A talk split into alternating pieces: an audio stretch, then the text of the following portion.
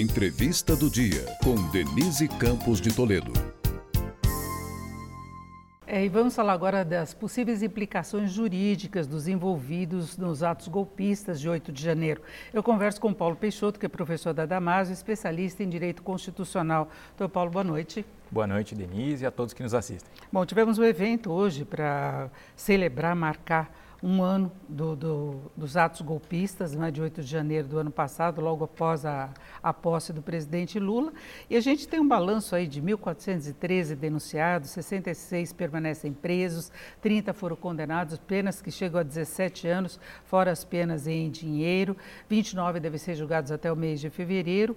E o inquérito tem como relator Alexandre de Moraes. Nós tivemos, inclusive, uma manifestação hoje de Valdemar Costa Neto, que é presidente do PL, partido do ex-presidente Bolsonaro Bolsonaro dizendo que eh, talvez ele devesse ser afastado desse inquérito ah, por não ser imparcial, porque ele mesmo disse numa entrevista que entre o, o que se foi detectado haveria intenção de enforcá-lo.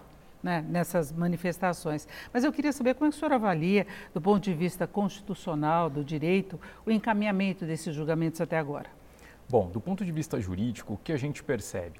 Que houve uma resposta muito rápida por parte tanto do Supremo Tribunal Federal quanto do governo federal para conseguir coibir essas manifestações, esses atos golpistas. O que aconteceu daí para frente foi essa resposta muito rápida e tivemos já alguns condenados, outros já serão logo em breve.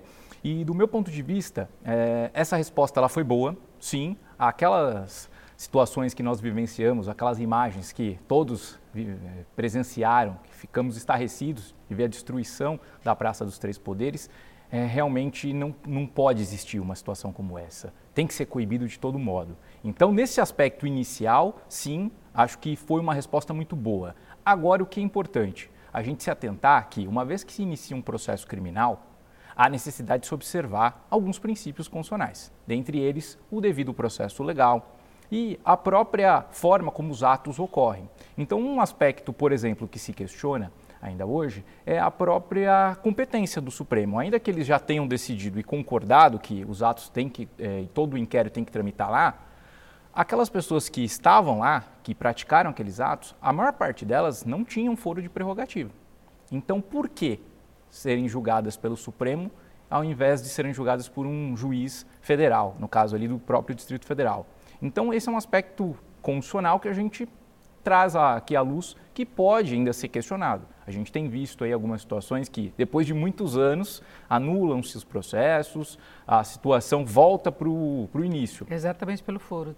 Exatamente. Então, ainda que haja uma jurisprudência do Supremo que diga que se há algum réu com foro de prerrogativa, que há a, a conexão, a, essa atração do processo, Nesse caso, a maior parte deles não tinha. Então, não vejo nesse aspecto um motivo para tramitar lá. Deveriam ser é, tramitar na Justiça Federal e, obviamente, serem responsabilizados pelo que praticaram. Agora, nós tivemos a CPMI é, propondo indiciamento, sugerindo indiciamento de políticos, inclusive do ex-presidente Bolsonaro, de militares até por omissão, por terem sido coniventes com a situação que foi se criando ao longo do tempo, os acampamentos, atos que ocorreram, aquela quase explosão próximo ao aeroporto de Brasília, perto do Natal. Então, foi uma sucessão de eventos que culminaram no 8 de janeiro. Agora, nesse caso, envolvendo políticos, aí sim caberia ao Supremo. Aí dependendo também da situação. Por exemplo, um outro caso, quando se fala de governador. Conforme a nossa Constituição, crimes comuns praticados por governador devem ser julgados pelo STJ, Superior Tribunal de Justiça. No entanto, em razão desse, dessa atração da competência, o STF ficou com tudo. Para aqueles que não tinham foro e também para aquelas autoridades que, em tese, não deveriam ser julgadas por ele. Como a afastamento do Banhês na época. Exato. Aquela decisão do, do ministro Alexandre de Moraes, é, inicialmente monocrática, também é questionável. Ainda que tudo esteja dentro desse bolo dos inquéritos né, dos atos golpistas, é um ponto a se questionar. Por quê?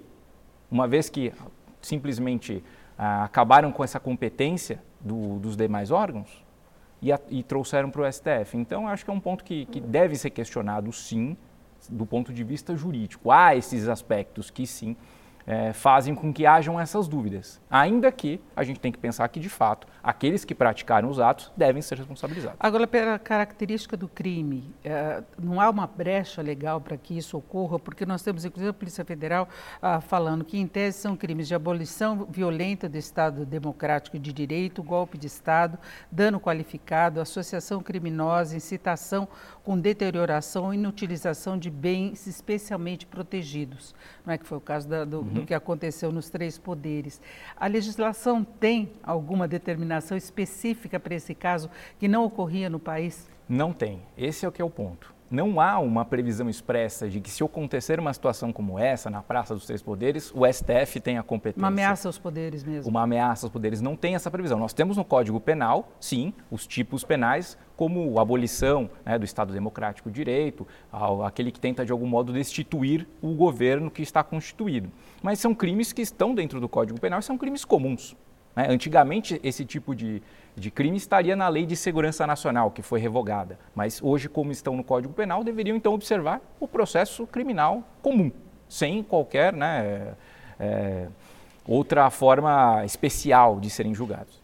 É, o que se colocou muito foi a motivação política disso, foi a negação do resultado das urnas, o questionamento, inclusive, do primeiro das urnas eletrônicas e depois do próprio resultado. Né? Então, houve esse vínculo e a gente vê novas etapas aí das investigações tentando apurar os responsáveis por a eventual organização e financiamento, inclusive dos acampamentos, não é? que resistiram à frente dos quartéis, mesmo no pós-eleições. Hoje nós tivemos a 23ª fase da Operação Lesa Pátria, que vai prosseguir e hoje atuou em vários estados.